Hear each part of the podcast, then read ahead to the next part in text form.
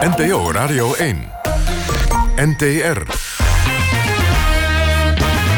Kwesties met Marianne van den Anker en Rob Oudkerk. Vrienden, vriendinnen van de Radio 1, goedenavond en welkom bij weer een nieuwe aflevering van Kwesties. Live vanaf het Summer Festival in Amsterdam. Beter bekend als Kwaku is dit het live debatprogramma van NPO Radio 1... waarin we actuele en brandende kwesties in Nederland met elkaar bespreken. Maar ja, u gaat even de sfeer proeven. Hij komt net van het podium af, rapper Lost. Jawel, jawel, jawel, jawel. Nou, ik uh, kom net, zoals je zegt, van het prachtige Kwaku Festival. En uh, dit is. Ik pak mijn spullen en vertrek, ik pak mijn spullen en ik ga. Waar naartoe heb geen idee, maar het maakt vrij weinig uit. Eén kusje op je wang, je slaapt nog. Ik weet dat het je pijn doet als je wakker wordt. Het bed is half leeg, maar schat, het glas is half leeg. Ze weet wat dat betekent. Als ik terugkom heb ik verhalen uit de wereld. Voor elke dag dat ze mist, zie ik een nieuwe stad en mis. Ik een nieuwe trein of vliegtuig onderweg de wereld in. Ik moet het zien, ik moet het zien. We deden vroeger onze ogen dicht. Fantaseerden over dit, van Parijs tot aan Rome. Ik heb dingen die ik wil doen. Dingen die ik ga doen. Dingen die ik moet doen. Ze zegt me, ik moet normaal doen. Maar mijn fantasie fantastisch. Ik kan niet, dat bestaat niet. We doen het gewoon en mijn gevoel hiervoor is magisch. Het maakt niet uit. Mijn huis is waar mijn hart ligt en mijn hoofd rust. Toch hoop ik dat je me ooit op de maan kust. Op de maankust. Dankjewel. Oh, wat jammer dat u het niet gezien heeft... weg. als u niet heeft meegekeken in onze mobiele studio. Want dat kan via de app of op de radio1.nl. En als u mee wilt discussiëren of die rap nog een keer wil lezen, wie weet... Um, uh, discussieer er met ons mee via Twitter en gebruik de hashtag kwesties. Ik zei het al, we staan vanavond met de bus op het Kwaku Summer Festival in Amsterdam Zuidoost. In Zuidoost, waar het nu buitengewoon gezellig is trouwens... en een heel klein beetje regent. Dat is wel een van de armste stadsdelen van Nederland. En we gaan in onze zomerserie, waarin we praten met jongeren... vandaag praten met jongeren met grote schulden. Want let op, dat zijn er meer dan genoeg. Zo'n 20.000 jongeren in Amsterdam hebben grote schulden. Dat is zo'n 15 procent. En waar komen die schulden nou vandaan? Komt dat door roekeloze uitgaven aan dure gimpies, hoge telefoonrekeningen? Of komt het door het huidige studieleenstelsel? Of komt het door de zorgpremie of de veel te hoge, idioothoge huren zelfs in Amsterdam? Wie gaat dit probleem oplossen? Moet de gemeente dat doen, zoals nu bij een proef in Den Haag? Moeten de ouders bijspringen? Of houden we het bij eigen schuld, dikke bult?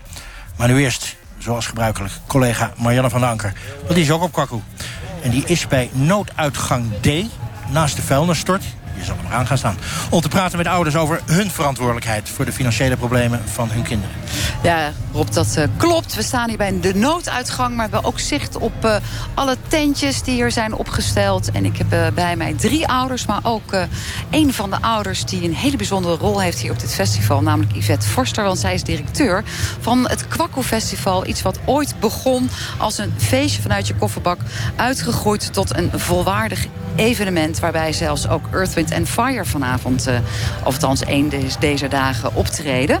Yvette, waarom vragen jullie eigenlijk maar 3 euro voor dit festival? Nou, het is inmiddels 5 euro geworden online. Uh, maar we willen het zo laagdrempelig mogelijk houden. Ik bedoel, dit is een buurtfestival, dat moet ook zo blijven. En uh, als je het echt gigantisch gaat verhogen... Ja, dan maak je het voor mensen onmogelijk om te komen. En dit is gewoon het feestje, het jaarlijkse feestje van de Bijlmer. En dat houden we graag zo. Lekkere, lage prijzen. Wel een pluspakket als je natuurlijk naar Earth, Wind Fire wil. Maar dat is ook allemaal betaalbaar, toch? Uh, het is nog steeds betaalbaar. Ik bedoel, als je 15 euro voor Earth, Wind Fire betaalt... dan ja, kom op zeg, dat betaal je nergens. Alleen hier in Amsterdam Zuidoost. Bij dat Kwakko Festival, waar komt de naam Kwakko vandaan, Yvette? Uh, even kijken, de korte versie. Even heel goed uh, Graag kort. Of ik, of ik de korte versie kan vinden. Nou, uh, 1 juli 1863 is de slavernij afgeschaft. Dat was een woensdag. Er is een standbeeld opgericht. dat was een man met zijn vuist omhoog. En die moest een naam krijgen. En jongetjes die op woensdag geboren worden... die heten in Ghana Kwaku. Dus dat is de naam van Kwaku. Nou, het is vandaag zondag, maar dat maakt niet uit. We zijn hier bijeen, onder andere omdat we het gaan hebben over jongeren met schulden. Hier in Amsterdam is dat een groot probleem, zeker ook in Zuidoost. Heb jij enig idee, ook als moeder, waar zoveel schulden bij jongeren vandaan komen? Oh, poeh, jezus, ja. Ik, ze willen uitgaan, ze willen naar festivals, ze willen Nike's. Ze willen uh, mooie kleren. Ik bedoel, dat is het waarschijnlijk. En natuurlijk die vervelende uh, studiebeurs die ze nu moeten betalen. En ik kon je nog niks zeggen over telefoonproviders en de overheid die ook zo ja. dramatisch zijn. Ja, dat is natuurlijk ook zo, ja. Nou, wij vroegen het uh, aan een jongere die diep in de schulden zit. En dit is haar verklaring waarom ze schulden heeft. Je bent 18, je, ben, je bent jong en je denkt van... ja, je, je zit op school, iedereen doet echt de mooiste Nike's aan, de mooiste schoenen, de mooiste shirts. En dan denk je van, ja, dan moet ik in dit lopen. Dan denk ik van, nee, ik wil ook meedoen. Nou, hier naast mij staan nog twee andere ouders. Waaronder Sherida Biesma, je bent zelfstandig onderneemster... moeder van een 18-jarige dochter. En Gideon Everduim, docent, artiest en vader van een 8-jarige dochter. Gideon, ehm, als je de verklaring van dit meisje hoort... waarom ze in de schulden is geraakt... begrijp je dat dan? Omdat ze leuke spulletjes wilde? Nog een keer, als laatst, wat zei je als laatst? Omdat ze leuke spulletjes wilde. Graag mee wilde doen vanuit de sociale druk. Je wil op een bepaalde manier uitzien. Bepaalde kleding is nou eenmaal duur en dan steek je jezelf in de schulden. Nou ja, dat is uh, eigenlijk de basis en de kern van waarom schulden bestaan. Als je hoort schulden zit er aan de andere kant iemand die winst maakt. Uh, en dat is de basis van alles. En schulden is niet alleen iets van een plek als Amsterdam Zuidoost of Amsterdam. Het is heel Nederland. En, en schulden is ook niet iets van uh, wat armere groep. Schuld is iets van alle mensen. Hoe, hoger, hoe meer je verdient, hoe hoger de schuldplafond is. En we leven namelijk in een land waar iedereen liest niks is, afbe niks is afbetaald. Dus je blijft betalen en dan kom je in de schuld. Dat, dat is een schuld. Een schuld zodra je iets afbetaalt... en het helemaal van jou is op de dag dat je het betaalt... dan heb je geen schuld. Ik denk dat de meeste Nederlanders in schulden zitten. Nou, dat klopt. En vooral ook heel veel jongeren. Nou ligt het een beetje uh, aan wel in Nederland in welke gemeente je woont. In Den Haag is nu een proef uh, gestart waarbij jongeren die enorme schulden hebben... door de gemeente Den Haag te hulp worden geschoten. En die zegt, nou, wij pakken jouw schuld over. En zijn wij de enige schuldenaar, moet je het wel terugbetalen. Maar je moet er ook wat voor terug doen. Wat vind je daarvan? Ja, dat vind ik een beetje vaag. Uh, vreemd ook dat er iets tegenover moet staan. Uh, schulden is een soort van dinosaurusdenken. Het is, het, is, het is uit, het is op, het is uit de mode. Op het moment dat je de schulden van jongeren afbetaalt... en het tegenover stelt dat ze een praatje moeten houden voor een klas... vind ik het eigenlijk cru. Want dan, dan, dat, ik, dat vind ik bijna eigenlijk terug de tijd in gaan. Of je betaalt het af en um, je, leert, je geeft ze een cursus... hoe om te gaan met geld en wat een economie nou echt is. Maar om ze voor de klas te laten staan en, en een soort van te vertellen hoe ze aan die schulden zijn gekomen, dat is uh, raar. Maar ben je tegen dat lesje, Gideon? Of ben je gewoon überhaupt tegen het feit dat ze iets terug moeten doen... voor het feit dat de gemeente, de overheid deze jongeren te hulp schiet? Ik ben tegen het feit dat de overheid een illusie verkoopt. Als je spreekt over schulden, dan moet de overheid echt gaan vertellen wat schulden nou betekent. De overheid heeft immers de schulden van de ABN AMRO-bank afgekocht en afgelost. Snap wat ik bedoel? Dus zo, zo, zo diep gaat schulden in, in, in, ons, uh, in onze maatschappij. Ik vind het veel belangrijker dat we op scholen uh, jongeren educatie gaan geven... waarin ze begrijpen hoe het systeem werkt en hoe het schuldensysteem werkt. Want daar waar schulden zitten, verdienen banken, verdienen ondernemingen. En dus is het een hele gecompliceerde zaak. Nou, en eh, Gideon maakt er ook een hele gecompliceerde zaak van. De hele maatschappij wordt erbij gehaald. Sherida Biesma, onderneemster, uh, zelf ook vroeger uh, opgegroeid in wat voor een financiële situatie? Mijn ouders hebben het altijd goed gehad. Maar toen ik alleenstaande moeder werd, ben ik zelf eigenlijk in de schulden geraakt. En dat was zover dat ik een keer thuis kwam en ik keek naar boven en ik denk, hé, hey, waar zijn mijn gordijnen? En toen wist ik eigenlijk al dat ik mijn huurhuis kwijt was en eruit was gezet. Um, op dat moment ben ik bij mijn moeder gaan wonen en die heeft alle papieren bij elkaar gehaald. Alle enveloppen die ik nooit heb durven openmaken. En die heeft teruggezegd van, joh, ik heb er een nacht niet van geslapen. Je hebt zoveel schuld. Hoe gaan we dit oplossen? Dus uh, zij heeft een plan gemaakt samen met mij. Ze heeft zeker geen cent voor me ingelost. Ze hebben samen een plan gemaakt en we zijn gaan inlossen. En ik heb het binnen een jaar in kunnen lossen. En het jaar daarop kon ik een huis kopen. Dus het kan wel degelijk. Wat vind jij van het idee dat de overheid schulden overneemt van jongeren? Ik, ik ik ben blij dat het kan. Ik ben blij dat we in een land leven wat zo rijk is... dat we die mogelijkheid kunnen bieden. Maar ik ben er zelf geen voorstander van, absoluut niet. Waarom niet? Omdat ik denk dat uh, educatie, dus de kinderen leren hoe ze geld, met geld om moeten gaan... een veel beter iets is dan een soort van handout geven. Van hier heb je geld en uh, kom maar een keertje voor een klasje staan... of ik doe wel wat en dan is het goed. Zo moet het gewoon niet werken. De kinderen moeten zelf veel meer verantwoordelijkheid dragen... voor uh, de schulden die ze gemaakt hebben. Het is niet de schuld van de maatschappij. Je bent zelf verantwoordelijk op het moment dat je je pinkaart ergens inzet... en je doet je pincode in... ben jij verantwoordelijk voor het geld wat uit jouw checkingaccount gaat. En als jij op je checkingaccount min 2000 hebt staan... ja, dan doe je iets niet goed. En dan moet je zeker niet bij gaan lenen... en zeker niet op basis van sociale druk van vrienden en familie. Nee, absoluut niet. Nee. En geen enkele verantwoordelijkheid vind jij dat de overheid moet nemen... als het gaat over schulden die jongen hebben opgebouwd? Ik denk, ik denk dat de overheid op dit moment niet genoeg verantwoordelijkheid neemt. Er zijn nog dingen die kunnen gebeuren. Uh, het schuldhulptraject is op dit moment zit vol met wachtlijsten. De, mensen moeten te lang wachten voordat ze geholpen worden. Um, en ik zie niet genoeg maatschappelijk bij mij in de wijk gebeuren... om tegen die jongeren te zeggen van joh, kom binnen en ik ga je wat leren. Dat zou, dat zou uitgebreid kunnen worden, absoluut. Maar de hele schuld overnemen vind ik net te ver gaan. Nou, toch zijn er uh, een aantal stemmen in Nederland die juist zeggen... Uh, we moeten niet ouders de verantwoordelijkheid geven. Want ja, wat kunnen die eraan doen behalve een beetje kinderen goed opvoeden? Laat dat nou alsjeblieft gedaan worden door instanties die ervoor zijn en de overheid. Wat vind jij ervan, Yvette? Dat je ouders daarvoor de schuld moet geven? Ja, ouders veel meer verantwoordelijkheid geven of juist niet. Wat vind jij daarvan? Nee, ik vind niet dat je ouders verantwoordelijkheid moet geven over hun volwassen kinderen. Hè? Ik bedoel, zodra je kind volwassen is... heb ik geen verantwoordelijkheid meer over wat zij uitspoken. Dat is hun eigen verantwoordelijkheid. Ik vind ook niet eens dat het de verantwoordelijkheid is van de overheid. Het is hun eigen verantwoordelijkheid.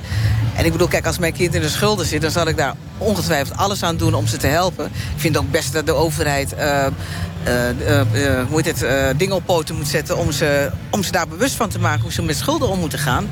Maar ik vind niet dat je dat neer moet leggen bij ouders.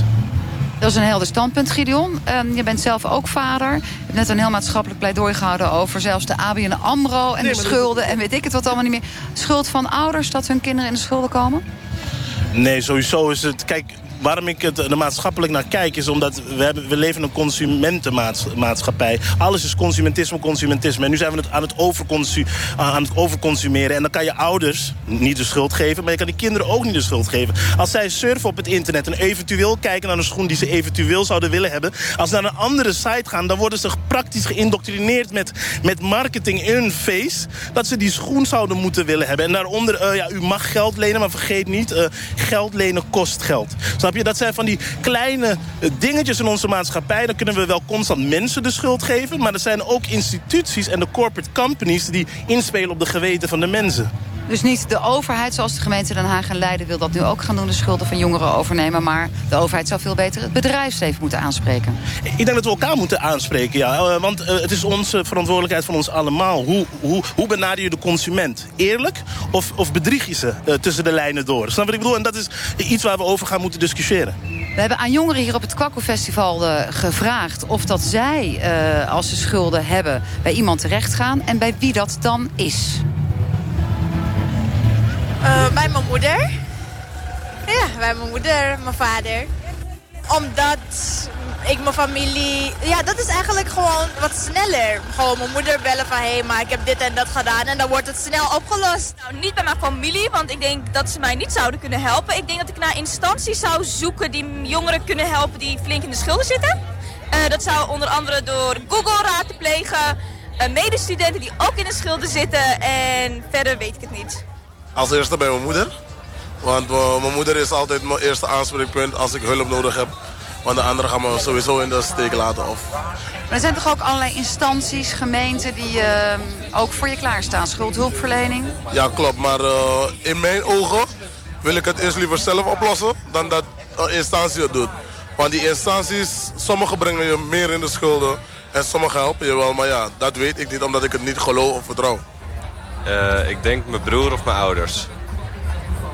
Omdat mijn broer en ik sowieso een hele goede band hebben. En uh, hij me daarbij graag zou willen helpen, denk ik. En mijn ouders sowieso. Maar het is toch lastiger om denk ik naar je ouders te gaan uh, als dan naar je broer. Ik zou zeggen, voor iedereen zorg ervoor dat je niet in de schulden komt. En uh, ja, maak geen schulden bij niemand. Een hoop uh, kinderen gaan naar hun ouders toe... en een paar, een paar gaan op zoek bij instanties. Sherida, wat vind jij? Is de overheid nou verantwoordelijk om jongeren met schulden... Uh, uit de problemen te helpen of moet het helemaal anders gaan aanpakken?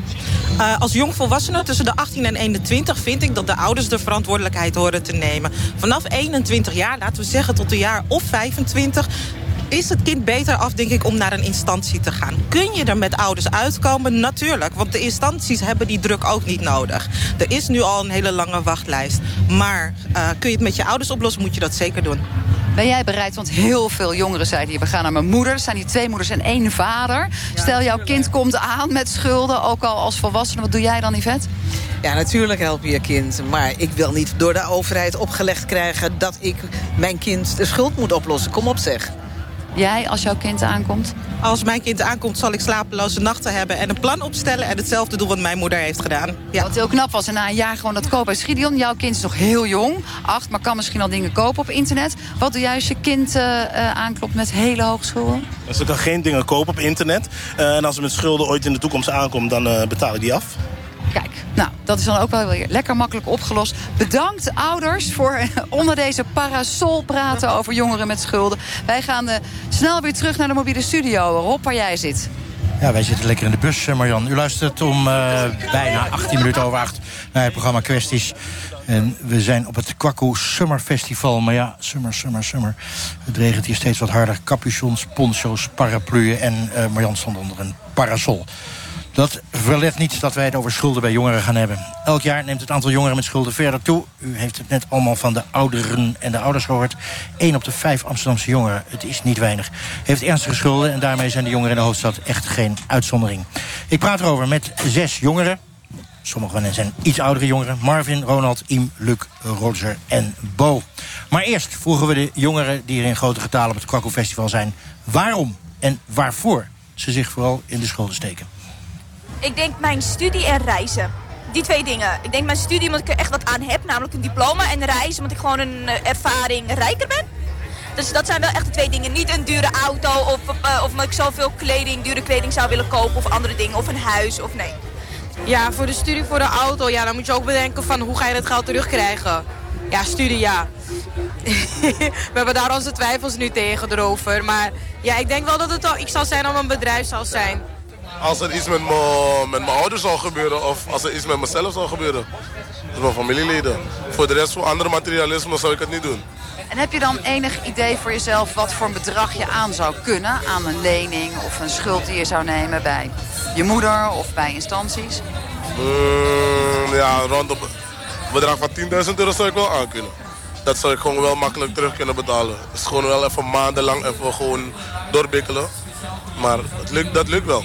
Als je weet dat je dat geld niet hebt, ook al heb je het over een maand... Um, als je dan iets moet kopen van tevoren, liever niet. Gewoon wanneer je het hebt. Dus als je, als je het geld niet hebt, dan ga je niks kopen, punt. Marvin, je komt uit Rotterdam. Het is een buurtfestival in Amsterdam. Wat doet een Rotterdammer in Amsterdam? um, ja, ik ben ermee opgegroeid eigenlijk. Het, uh, ja, ik was uh, een kind uh, die, die erbij was bij de oorsprong van dit festival. Ja. Zeg ik er met aanhalingstekens bij. Want het begon eigenlijk als een, een voetbaltoernooi. In, in de buurt, tussen de flats. Nou, dat is behoorlijk uit de hand gelopen hier. Ja, qua, ja. ja, qua voetbal nooit. Hé, luister, je hoort die verhalen net hè, van, van al die jongeren die zeggen waarom ze schulden maken. Herken je dat? Ja en nee. En wat is nee? Nou ja, nee. Ik, ik, merk heel veel gemakzucht als ik het zo hoor. Weet je, heel snel van ja, ik wil dat en ik wil dit. Ja, oké. Okay, uh, als het niet kan, kan het niet. Weet je, als je dat niet meekrijgt vanuit huis, dan is het gewoon gemakzucht. Niemand die jou uh, daar de rem op legt. En als ik dan kijk naar mijn eigen schulden... dat zijn schulden die gewoon ontstaan zijn... uit het feit dat het niet beter kan op dit moment. Hey, hoe lang heb je al schulden en hoe hoog? Uh, ja, een beetje globaal. Ik denk wel, wel langer dan tien jaar uh, inmiddels. Langer dan tien jaar. Ja. En hoe hoog is je schuld? Uh, de laatste keer dat ik het een beetje kon bekijken... en dat ik er een vinger op kon leggen, was het rond de 10.000. En hoe kwam je aan die schulden? Zegt u? Hoe kwam je aan die schulden?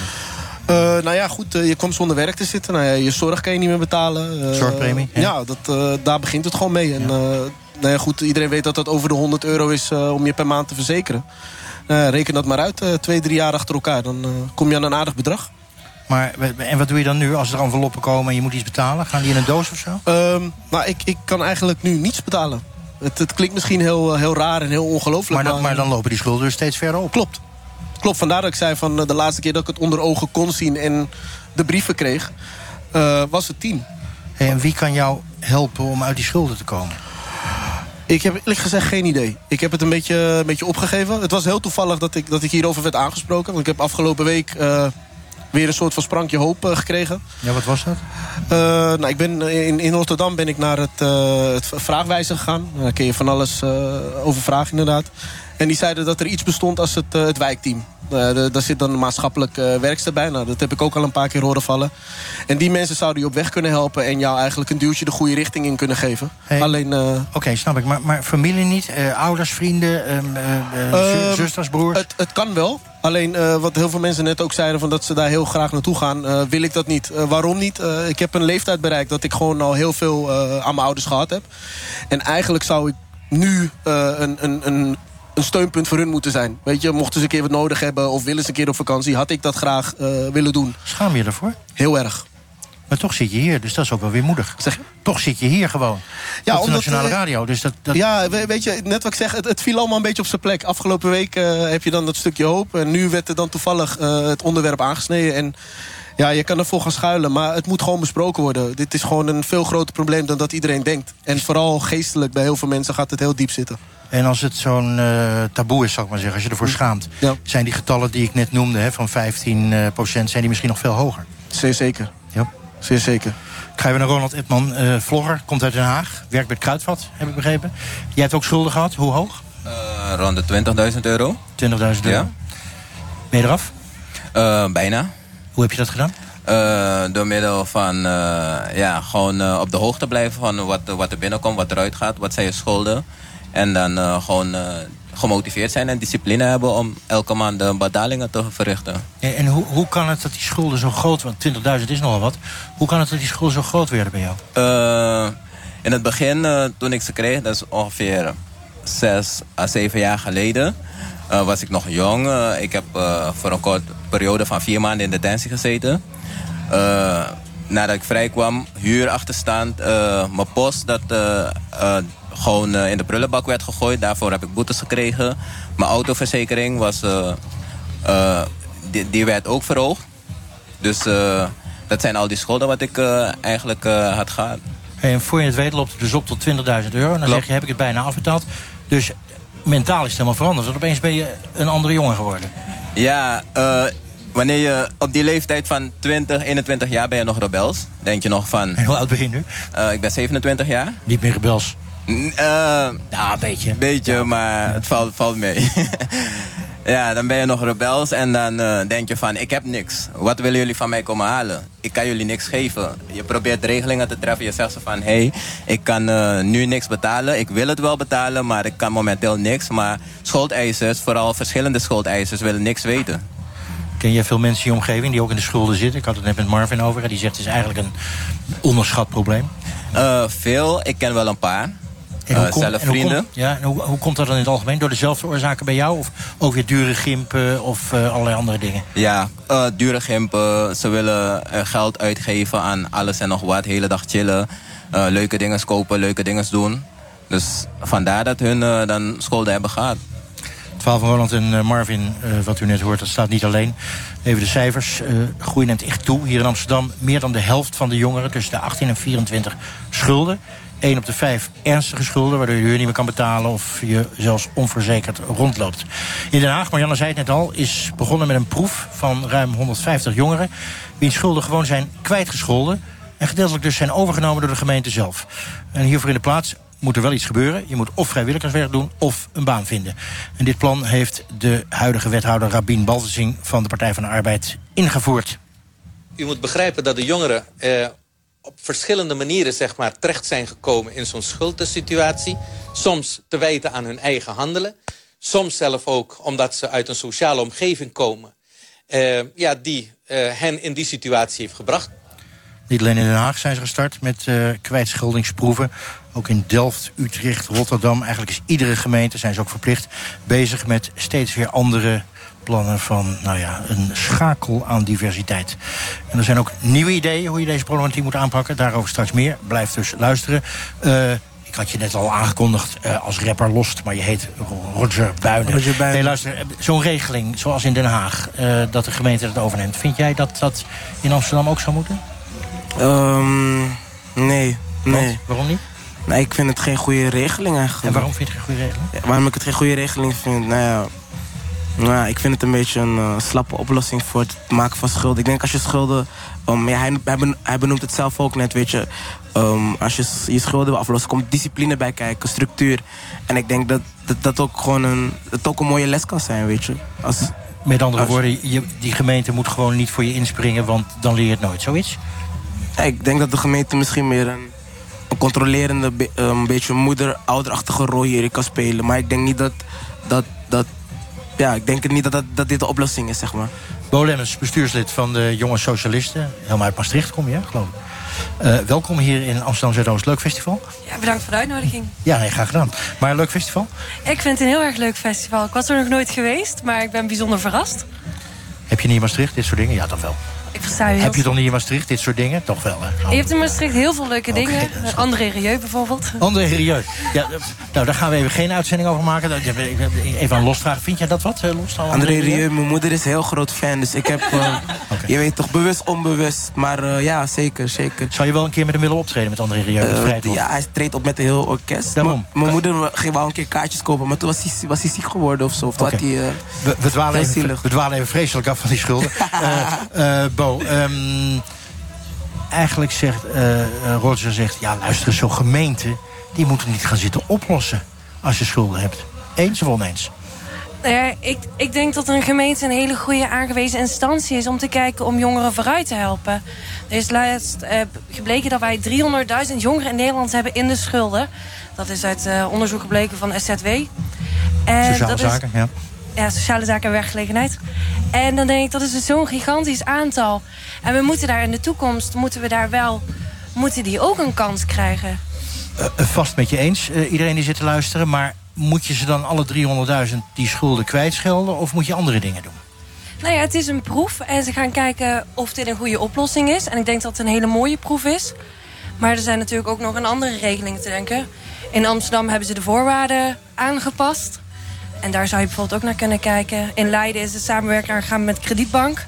En zo zijn er door het hele land proeven te vinden... om te kijken of we hier een goede oplossing voor kunnen Ja, vinden. en nou met z'n denk ik weer, ik heb ook in de politiek gezeten... eh, in iedere gemeente heeft zijn eigen proef... en ondertussen neemt het aantal jongeren met schulden neemt toe. En dan zeg ik, dat is dus allemaal waardeloos. Ja, dat kan dat u dat vindt. Het is maar een mening waar je zeggen. Maar ja, als je, Nou ja. het is toch een feit, het, het neemt toe, die schulden. We hoorden het net van Marvin. Eh, groot ondergeschoven probleem in feite. Eh, gemeentes doen natuurlijk hartstikke hun best... maar dit is blijkbaar allemaal niet de oplossing. Nou ja, ik denk dat we wel met z'n allen moeten gaan kijken welke oplossing er mogelijk is. En ik denk dat gemeentes daar heel hard mee aan de slag zijn. Maar we moeten natuurlijk ook kijken naar bijvoorbeeld een oorzaak. En waar, ja, waar ligt het allemaal? Het is niet een op probleem dat we zo met z'n allen kunnen oplossen. Dus ja, ik vind het alleen maar wonderenswaardig dat er zoveel mensen mee aan de slag zijn gaan. Waarvan akte. Het is bijna half negen. U luistert naar het programma Kwesties. Wij hebben het over schulden bij jongeren. En dat zijn er meer dan u denkt. En we zijn op het Kwaku Festival in Amsterdam Zuidoost. Eh Luc Tissing, lid van de VVD. Eh, dat is weer iets anders dan de jongenssocialisten. eh, studeert in Eindhoven. Moeten gemeentes bijspringen om eh, jongeren te helpen? Nou, ik denk dat er zeker een rol is weggelegd voor gemeentes... om eh, jongeren te ondersteunen bij, bij dit soort problemen. Eh, maar ik denk dat die rol zich vooral moet beperken tot ondersteuning bij, eh, ja, bij schulden. En wat bedoel je dan precies met ondersteuning? Nou ja, bijvoorbeeld om eh, alles op een rijtje te krijgen. De, de correspondentie met verschillende incassobureaus, schuldeisers... dat allemaal op een rijtje te krijgen. En ja, een goed plaatje te krijgen van hoe, hoe het nou precies voor staat met de jongeren. Maar ik denk als je schulden gaat overnemen of zelfs kwijtschelden... dat dat een, zou voor mij een persoonlijke stap te ver zijn voor de overheid. En ik denk dat, dat ook niet alleen jongeren zitten te wachten op... ja, iedereen zou zijn schuld wel kwijt eh, willen laten schelden door de, door de overheid, denk ik. Met andere woorden, jij zegt de grens voor mij is eh, wel ondersteunen... maar niet die schulden overnemen. Ja, dat zou eh, voor mij de grens zijn. Bo Lemmers? Nou ja, ik vind dit ook wel een beetje makkelijk gezegd. Want er is natuurlijk al budgetcoach en budgetbehering vanuit de gemeente. En blijkbaar werkt dat dus niet. En groeit het aantal, zoals hier net al werd geconstateerd. Dus laten we dan met z'n allen verder kijken. En laten we kijken wat we wel kunnen doen. En ik ben ook heel erg benieuwd. Jullie hebben het net aangegeven dat jullie het wel of geen goed idee vinden. Maar wat lijkt jullie dan wel een goed idee... behalve jullie eigenlijk verantwoordelijkheid nemen? Marvin, wat is wel een goed idee? Ehm, nou, ik, ik, ik, ik denk dat de oplossing niet, niet, niet ligt bij van ja, wat zou nou de juiste oplossing zijn. Ehm, ik denk dat elk geval serieus genomen moet worden. Er moet serieus geluisterd worden. Er moet serieus samen met u gekeken worden van hoe is dit ontstaan? Waar liggen al die schulden? Wat kunnen we doen? Want als je, als je heel vaak eh, weet je, naar, naar zo'n instantie gaat en je wil met hun in gesprek, dan merk je dat ze met de jaren meer ja, gewoon nonchalance hebben, zeg maar. Van, oh, hebben we er weer eentje? Nou ja, luisteren we weer 40%. Ga je weer een maandje verder, luisteren we weer 30%. En op den duur luisteren ze niet eens en dan ben je er. En dan praat je eigenlijk met iemand die helemaal niet bezig is met jouw probleem. Oké, snap ik Marvin. Maar waarom lukt het nou bij de een wel en bij de ander niet? Eh, zelfs hier in de bus hebben we één bij wie het wel lukt... en één bij wie het niet lukt. Hoe, hoe komt dat? Ah, als, als ik dat kon verklaren, dan eh, hadden we zo de oplossing eh, kunnen ja, doen dan zou ik je zeggen. Dan zou je heel rijk worden in je schuld Nou, in ieder geval heel veel mensen kunnen helpen. En dat rijk worden, dat komt dan eh, automatisch wel mee. Nee, maar eh, probeer eens. Wa- wa- waarom zou dat zo zijn dat het bij jou wel gelukt is? Hè, want jij hebt die 20 mil toch bijna afbetaald, zei je. En jouw 10 mil eh, niet. is niet dat een instantie mij geholpen heeft, Nee. maar je moet ook gemotiveerd zijn. Maar beweer je eh, dat Marvin niet gemotiveerd is? Kijk, als je iets wil, Ja. dan ga je gewoon ervoor. Als je op vakantie wil gaan, dan ga je gewoon geld aan, aan de kant zetten. Dan ga je op vakantie. En precies zo wilde ik gewoon van mijn schulden af zijn. En ik ben gewoon vastbesloten. En maakt niet uit wat er gebeurt. Ik ga, ik ga het gewoon alles oplossen. Marvin, die, die, die schulden die je hebt, je zegt ik heb ze al tien jaar, eh, eh, 10.000. Geeft dat niet een hele hoop stress? Heel erg. Heel erg. En eh, ja, om een beetje antwoord te geven op wat hij vertelde. Kijk, zijn situatie ken ik niet. Ik ben heel blij voor hem dat het opgelost is. Maar als ik luister naar de, de dingen waar hij schulden mee had. Nou ja, dat was auto, dat was huur. Er zijn sommige mensen die komen niet eens toe aan een eigen huis, aan een eigen auto. Weet je, dus dan zijn we al drie, vier, vijf stappen verder. Kom even Met alle respect hoor. Oké, prima. Ik kom even terug op wat je zei. Het geeft heel veel stress.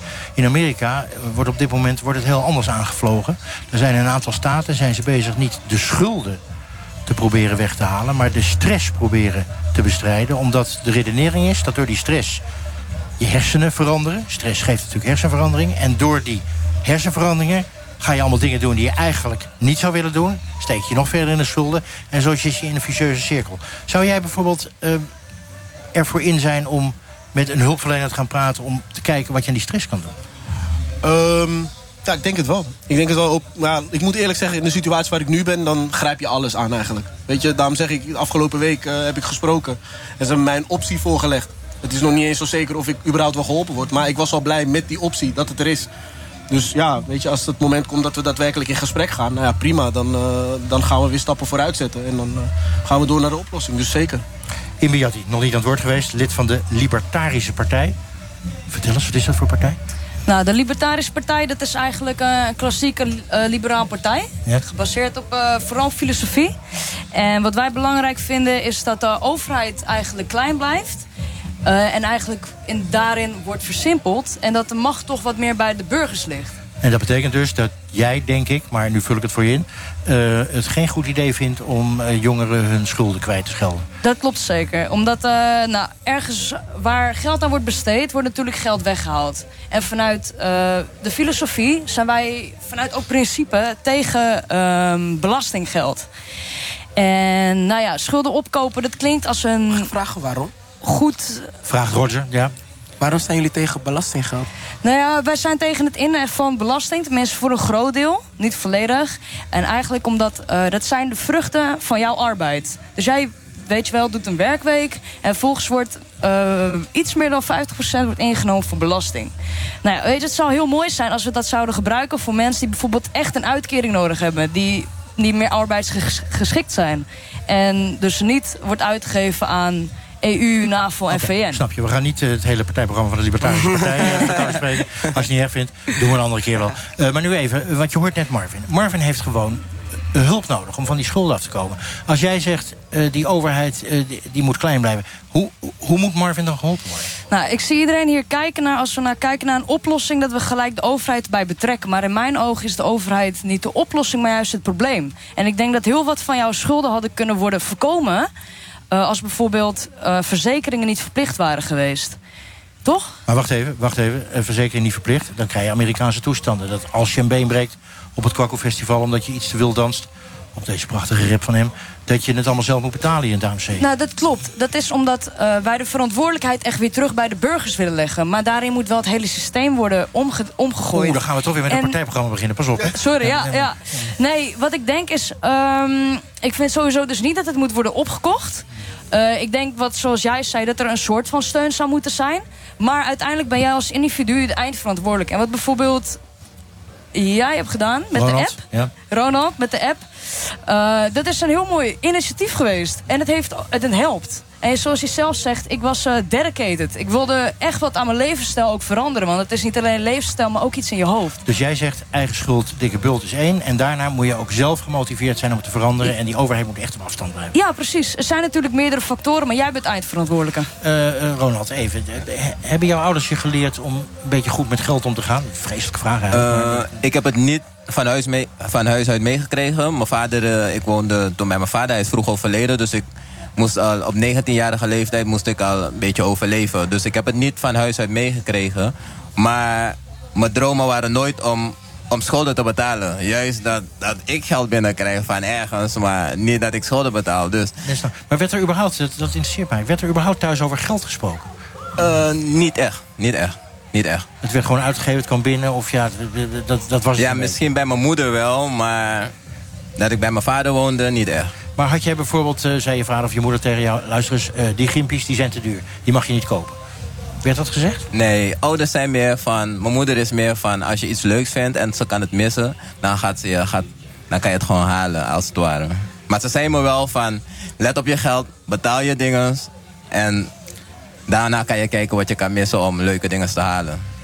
Als jij nou eh, in Den Haag zou wonen, eh, wat je trouwens eh, ook- je- in Den en je- Haag. En je krijgt die kwijtschelding van eh Rabin Baltersing zo in je voet. Hè? Stel je zou nog 20.000 euro schuld hebben. Ja. En hij zou zeggen, oké, eh, eh, eh, beste eh, Ronald, die schuld die schelden we kwijt. zou je het aannemen? Ik weet het niet. Omdat ik... Kijk, ik, ik ben er wel voor, maar aan de andere kant niet. Want ik vind van... Als hun me helpen, leer ik er zelf niks van. Maar nu heb ik, het, heb ik zelf leren bellen, zelf leren praten, zelf leren onderhandelen. Ik, heb zelf kunnen kijken wat ik kan missen. Wat, ik kan zelf bepalen wat ik aan de schuldeisers geef. En daarna hou- weet ik wat ik zelf overhoud voor mezelf. Je hebt zelf de regie. Precies. Eh, Marvin, eh, stel jij zou in Den Haag wonen, 10.000 euro schuld. Rabin Baltersing, wethouder daar, komt naar je toe en die zegt... in één klap, kwijtschelden. Hele fijne vent. Hele fijne je daar. Handdruk geven. Maar wat, wat hij zegt inderdaad, eh, alleen wat ik zou willen is wel een vervolg hieraan. Maar wacht even, wacht even. want Kijk, die Rabin Baltersing is natuurlijk niet gek. Die geeft jou wel 10.000 euro, maar die zegt... dan moet je wel vrijwilligerswerk gaan doen. Ga je dat doen? Nou ja, goed, ik wil wel de voorwaarden weten. Ik wil niet eh, jaren aan, eh, aan vrijwilligerswerk zitten, want dan verdien ik er alsnog niks aan. Maar ik zou, wat ik al zei, ik zou er wel een goed vervolg aan willen hebben. Weet je, helpen ze me op weg naar een baan, eh, opleiding of iets. Weet je, dat, dat zou wel heel mooi zijn. Dus dan zit tussen Ronald aan de ene kant, 20.000 euro schuld, had hij. eh, Marvin aan de andere kant, 10.000 euro schuld. Toch een heel duidelijk verschil. Want jij zegt, Ronald, ja, ik zou dat eh, eh, eh, denk ik niet aannemen. Hè. Ik wil eigen verantwoordelijkheid. En jij zegt, goede peer, neem meteen aan. Moet nog wel even naar de kleine lettertjes kijken, maar dat doe ik. Eh Bo dat zit toch meer in jouw richting, wat eh, Marvin zegt. Ja, we houden ook contact. Ja, dat zag ik al, eh, dat oogcontact. Nee, maar even los daarvan. Ehm, als er nou 300.000 jongeren zijn, hè, jij hebt dat getal genoemd... en die ga je allemaal die schuld kwijtschelden...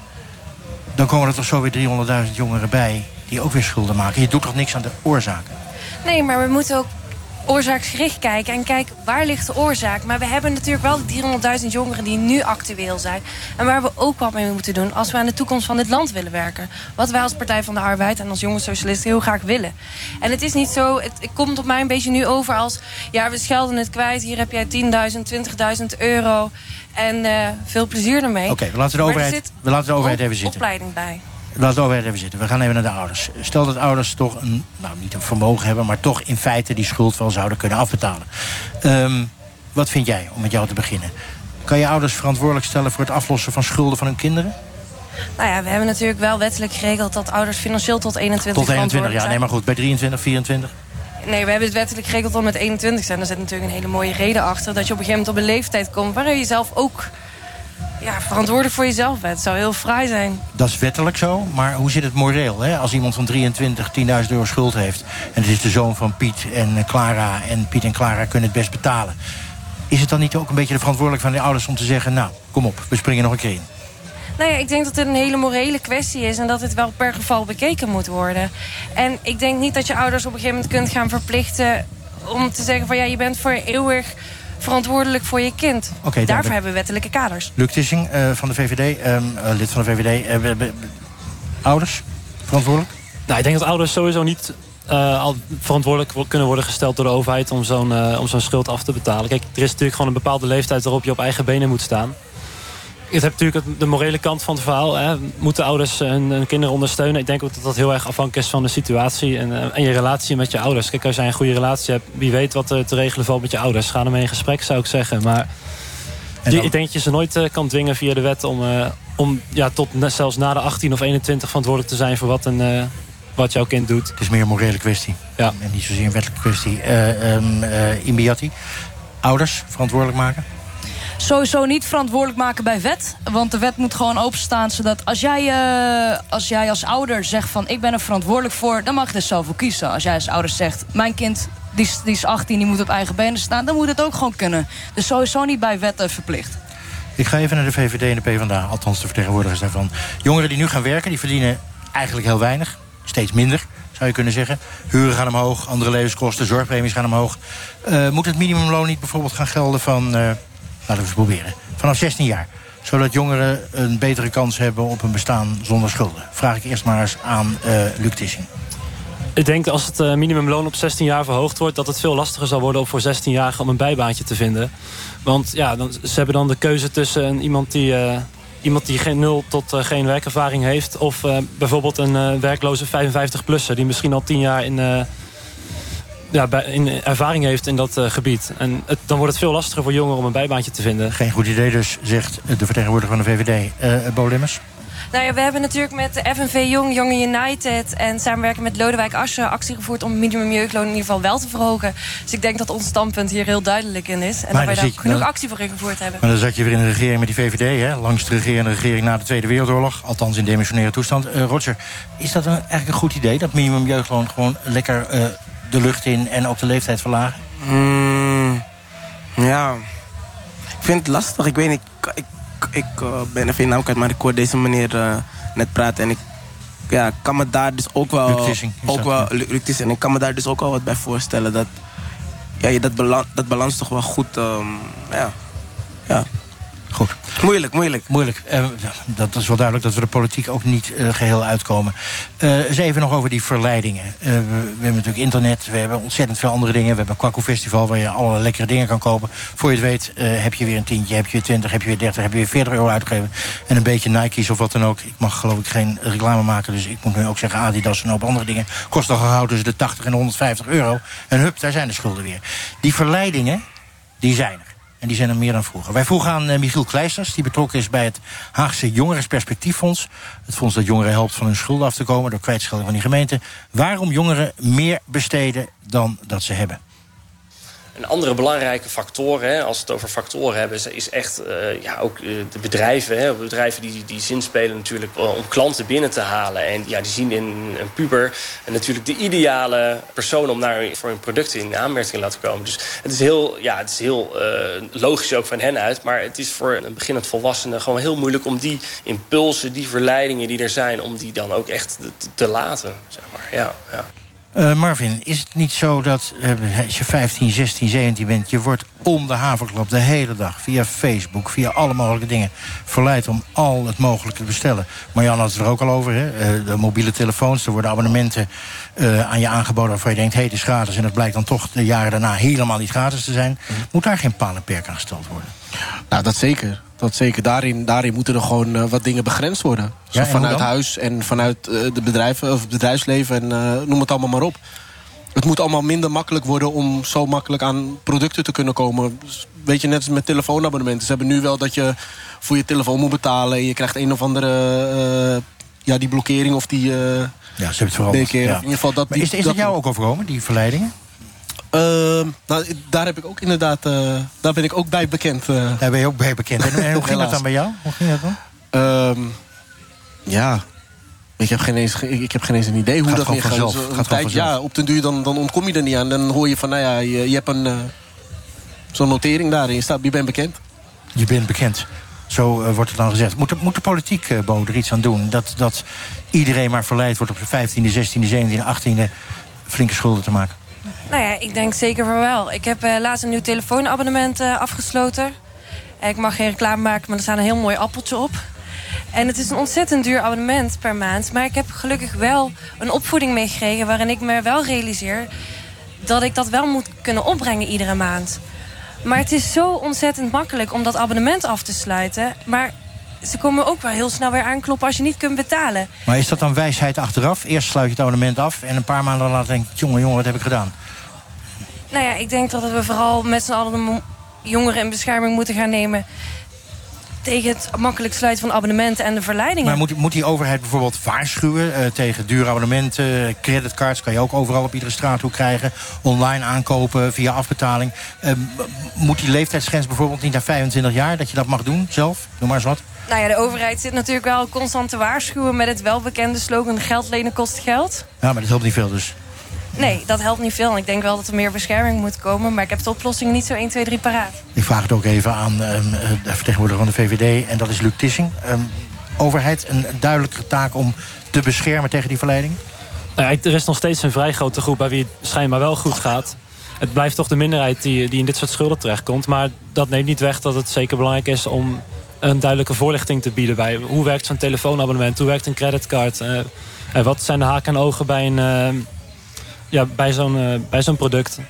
Een minderheid zeg je, maar toch weer 300.000 in getal in Nederland. Je kan nauwelijks nog van een minderheid spreken. Dat is zes keer die Amsterdam Arena eh, vol, toch? Ja, voor die 300.000 zijn er misschien miljoenen bij wie het wel goed gaat. Dus Ik herken, blijft, ik herken hier het optimisme van eh, Mark Rutte. Eh, dat- heel erg goed. Ehm, ik vraag het even aan... eh, eigenlijk hebben we het er nog helemaal niet over gehad, hè? Eh, Ronald, je hebt een app gemaakt. Wat voor app heb jij precies gemaakt? Het is een uh, scholen-app om je te helpen je schulden af te bouwen. En Maar hoe werkt dat? Ik, ik, ik laat een app op mijn telefoon. Ja, Gratis, eh, hoop ik. Nee, niet gratis. Nee. Maak je betaalt een heel kleine prijs ervoor om overzicht te krijgen over je financiën. Eh, je kan je schulden bijhouden, waar je schulden hebt, hoeveel het is per schuldeiser. En wat ook nog belangrijk is, dat je weet wat er maandelijks binnenkomt en wat eraf gaat. Wat hou je over om de maand mee door te komen? En daarna kan je gaan kijken wat kan je missen om je schulden te betalen. Ik zit nu even in de ogen van mijn collega Marjan van Anker te kijken. En ik weet het van mezelf ook. Wij schrijven altijd keurig op eh, wat onze uitgaven en onze inkomsten zijn. Ja? Maar ja, dat schiet ook niet op. Op een gegeven moment heb je toch weer gewoon geldtekort. Klopt, klopt. Maar met de app kan je ter plekke, als ik nu, we zijn nu op uh, Kwakko Festival, als ik nu een biertje koop, kan ik nu bijvoorbeeld een biertje kost 7,50 euro. Voer ik dat 7,50 in, euro voor een biertje? Ja, volgens mij een Pabo biertje, als het Oh, goed is. Oh, dat is een grote fles. Ja, ja, ja, Ik dacht al, hè, 5 euro, 5 euro toegang, maar wel een biertje voor 7,50. Ja. Nee, oké. Oh, ik zie hem al, de grote fles. Oh, die is al leeg. En dan zie je van, oké, van je 300 euro is er 750 eraf gegaan. Dus dan weet je van, eh, de rest moet je nog misschien 15 dagen meedoen voordat je weer geld krijgt. Dus, Maar even serieus, helpt dat inderdaad? eh, voor, mij, voor mij werkt het. Voor mij werkt En dat. werkt dat ook voor andere mensen? Dat je dus de hele Eh, tijd voor in je mijn vrienden- zit te staren en hé, hey, gaat niet goed. Voor mijn vrienden werkt dat ook. Eh, ik heb laatst een scooter gekocht en al mijn vrienden hebben bijna allemaal ook weer een scooter. Dus we, voor de zomer gaan we lekker chillen. Dus ze hebben meer controle over hun financiën. Dus dat vind ik wel goed. Dus dat motiveert me ook nog om. Want de laatste loodjes wegen het zwaarst. Dus dat motiveert me ook nog. Gaan we toch nog even terug naar die eh, eigen verantwoordelijkheid. Ehm, hoe ver, ik draai dus om. Hoe ver gaat die eigen verantwoordelijkheid als je eh, schulden hebt? Gaat die heel ver? Of zeg je nee, op een gegeven moment kan je er gewoon zelf niks aan doen? Nou ja, wat ik een nare vond in de discussie die we begin van de uitzending voerden... was dat ik heel erg het idee had dat alles maar een zelfdiscipline lag. En ik heb heel veel bewondering voor je dat jij eruit bent gekomen. Ronald, ja. Maar ik denk niet dat het alleen maar bij zelfdiscipline ligt. Want dan denk ik, dan was deze jongen er ook al lang uitgekomen. En ik denk dat we Marvin. daar een stuk eigen verantwoordelijkheid moeten koppelen...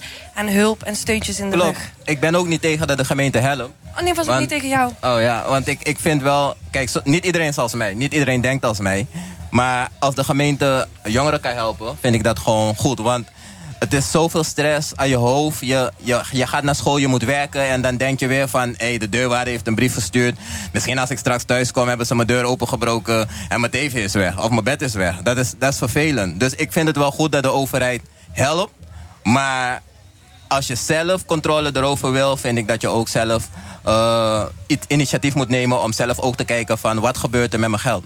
Ik vroeg het net ook al aan Marvin. eh, Zo'n zo'n anti-stresstherapie. Die in Amerika dus heel erg aan het opkomen is. En waar van Amsterdam en Rotterdam en Utrecht en andere steden zeggen... hé, hey, dat is interessant, dat willen wij ook doen. Als jij nu nog 20.000 euro schuld zou hebben... en jij zou een therapeut eh, voor je neus zien... die jou gaat helpen om iets aan die stress te doen. Zou je daar... Nou, als het gratis is, eh, dan doe ik het wel mee. Anders download ik gewoon een mindfulness app en dan doen we het ook gewoon zo. Kijk, nou is het ook geen extra schulden, geen extra Nee. schulden om de stress eh, te behandelen. Eh, Luc Tissing, als ik nou die discussie een beetje volg... dan hier in de bus, dan denk ik... ehm, het zou toch een soort combinatie moeten zijn. Eigen verantwoordelijkheid, een beetje. Ouders, een beetje. Overheid, een beetje. Maar jij zegt dat laatste, mm, grens. Ja, ik denk de, de combinatie van die drie, eh, ja, dat, dat dat een goede combinatie is. Kijk, het enige wat ik, wat ik misschien nog zou kunnen toevoegen aan hoe, het, eh, hoe de situatie nu geregeld is in Nederland, is bijvoorbeeld dat er wat duidelijkere financiële voorlichting is op bijvoorbeeld de middelbare school. Dat er ja, misschien bij de economielessen in de onderbouw wat meer aandacht wordt besteed aan eh, wat is een hypotheek, wat is een creditcard, enzovoort, enzovoort. En ik denk dat dat ook zeker nog kan helpen bij het voorkomen. Hè? Want het meeste wat we tot nu toe besproken hebben... is vooral eh, toch misschien een beetje symptoombestrijding. En ja, dus dat kan er misschien ook helpen om het eh, in de toekomst te gaan voorkomen. Bolemus, goed idee. Gewoon op de middelbare school zeggen... we stoppen eens met al die eh tangens, cosinus, sinus bij wiskunde en economie... en we gaan eens, we gaan Dat eens, toch net niet helemaal, maar... en we gaan eens eventjes lekker eh, dingen die maatschappelijk belangrijk zijn doseren. Nou, ik heb een hele bijzondere persoonlijke voorkeur over wiskunde. Maar daar gaat het denk ik niet om. Nee, ik denk, bij mij op de middelbare school werd dit wel gedaan. En, En wat we- werd er precies gedaan? Wat, wat leerde je? Nou ja, ik had op economie eh, in de derde klas had ik het over hypotheken en over rentes. Maar ik weet Maar dat ik op de je- basisschool... Nee, maar, maar wacht even. Dat vind ik prima dat je dat deed. Toen was je 14. Ehm, had je toen iets met hypotheken? Nou ja, ik had ook niks met wiskunde. En daar heb ik uiteindelijk ook examen in moeten doen. Daar weet ik ook wat van. Dus, Dus je zou eigenlijk liever examen... Nee, maar dat is een serieuze vraag. Je zou liever examen, hypotheken, creditcards, eh, schulden maken... of juist geen schulden maken. Dat had je wel nuttig geleken. nou ja, economie is uiteindelijk een keuzevak en wiskunde niet. Dus ik denk dat dat sowieso een Zou dat beetje omgedraaid moeilijker moeten wordt. worden? Nee. Want? Nou ja, ik denk dat wiskunde basis is van heel veel opleidingen daarna. Van economie niet. Maar dat is een onderwijsdiscussie. Maar ik heb bijvoorbeeld op de basisschool wel voorlichting gehad. En ik denk dat dat een hele goede is. Kijk, er ligt natuurlijk een verantwoordelijkheid bij ouders. En school heeft daar een vormende taak in. En dat gebeurde in mijn geval wel. En ik hoop dat dat dan eh, verder gebeurt. Want ik heb er wel aan gehad. Oké, Marvin, Ronald. Eerst Ronald. Moeten jongeren niet gewoon eens een beetje wat minder koopziek worden? Wat zegt u? Moeten jongeren niet gewoon wat minder koopziek worden? Kopen? Koopziek worden. Dat ze de hele tijd maar dingen Ja. kopen. Ja, dat wel. Want word je daar nou gelukkig van, van al die dingen kopen? Nee, nee, zeker niet. Maar waarom Zeker doen ze het dan? Ja, het is, het is te gemakkelijk. Het is, is te gemakkelijk. Je kan heel makkelijk eh, rood staan. Of is Eh, het ook, want je had het net over, we hebben lekker eh, allemaal een scooter en we gaan lekker chillen. Ja. Is het ook dat je niet wil onderdoen voor je vriendjes en je vriendinnetjes? Nee, nee, nee. Het is wat je zelf eh, wil doen. Maar alleen- Ik denk dat, dat er wel een mate van fear of missing out is, toch? Die moet je even uitleggen voor de luisteraars die geen Engels spreken. Oh, nou, fear of missing out. Je, je komt ergens omdat je bang bent dat als je er niet bent... of als je hem niet koopt of als je het niet aanneemt... dat je er niet bij hoort. Of dat je niet cool genoeg bent. Of dat je niet, ehm, ja, niet mee kan gaan. Net zoals, je weet waarom gebruikt niemand meer een Blackberry? En maar gebruiken we iPhones? Omdat dat, weet je, dat, dat had je. Omdat, dat had je omdat je dat had. Nee, maar voor mijzelf was dat niet zo. Ik, ik doe gewoon wat ik leuk vind. En dat wil ik gewoon blijven doen. Ik wil gewoon financieel vrij zijn. En ik denk dat vele jongeren dat ook gewoon willen, willen zijn. Wat jij leuk vindt, als je dat wil doen... dan moet je gewoon geld kunnen hebben om dat gewoon te kunnen doen. En dat vind ik gewoon belangrijk. Gewoon. Je moet die iPhone gewoon kunnen kopen, klaar. Eh, de? Die iPhone moet je gewoon kunnen kopen. Dat moet je gewoon kunnen kopen En als die- je dat wil je hebben. En je scooter En als je dat wil. En, en je Tesla Ja. als je dat wil hebben. En ja. deze hele bus. Als dat kan ook. We gaan bijna afronden. Ik ga toch maar eens vragen. Eh, Bo, wat wordt jouw eerstvolgende hele grote aankoop... die je eigenlijk niet kan betalen? Eerlijk zeggen. Ik wil een nieuwe designertas. Kost dat ding? Eh, ik wil er eentje van Ted Baker. Die kost 300 euro. En dat Nou. geld heb ik niet op dit moment. Goed, dat Dus niet is één keer genoteerd. Schuld van Bo Lemmens, 300 euro. Eh, we gaan naar Luc Tiesing. Eerlijk zijn. Welke grote uitgave ga je doen? Je bent 19 geloof ik. Welke grote uitgave ga je doen die je eigenlijk niet kan betalen? Nou, een nieuwe telefoon is altijd welkom natuurlijk. Maar nee, ik denk dat dat eh, ja, niks, niks specifieks Je eigenlijk. gaat je inhouden. Je gaat je inhouden. Ja, ik ga me vooral inhouden, ja. Ronald. Ja? Welke te grote uitgave ga je binnenkort doen die jij niet kan betalen? De app updaten. De app nog Maar ja, daar kan je ook weer geld mee verdienen, toch? Eh, hopelijk wel. Oké. We gaan naar eh, Im eh, Biatti van de Libertarische Partij. Welke grote uitgave ga je binnenkort doen?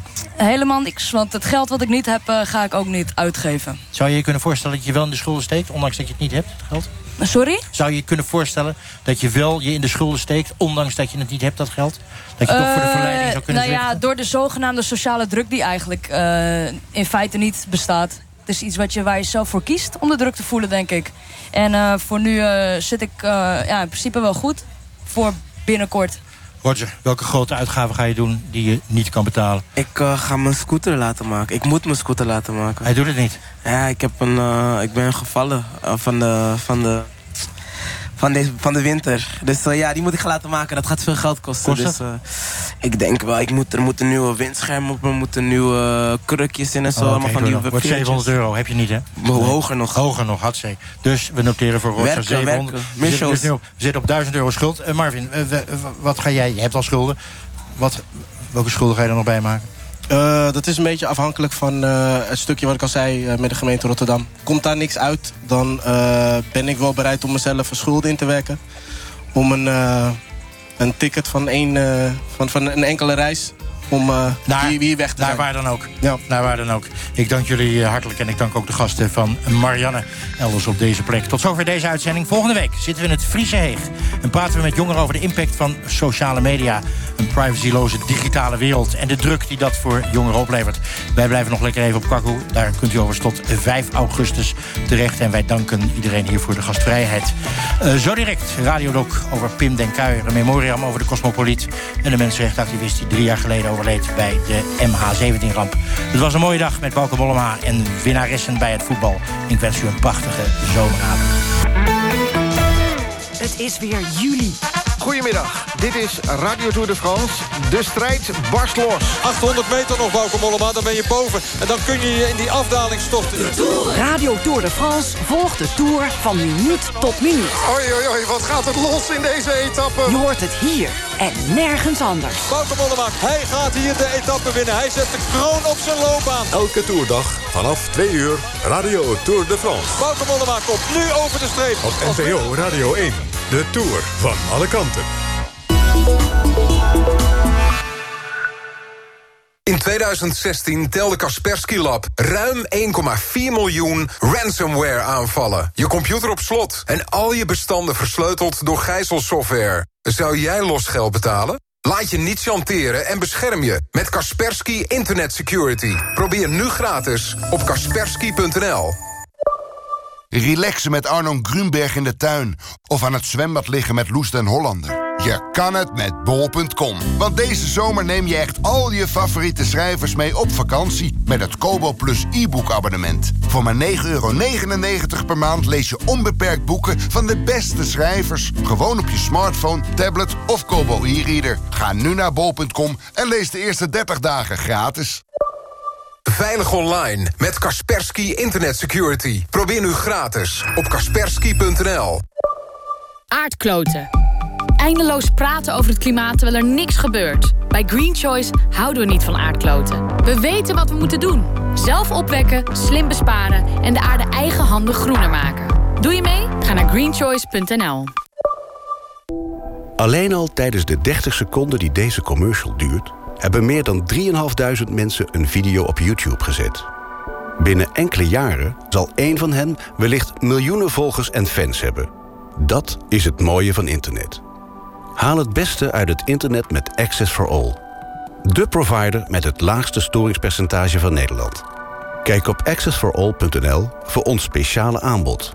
Access for All. First class internet. NPO Radio 1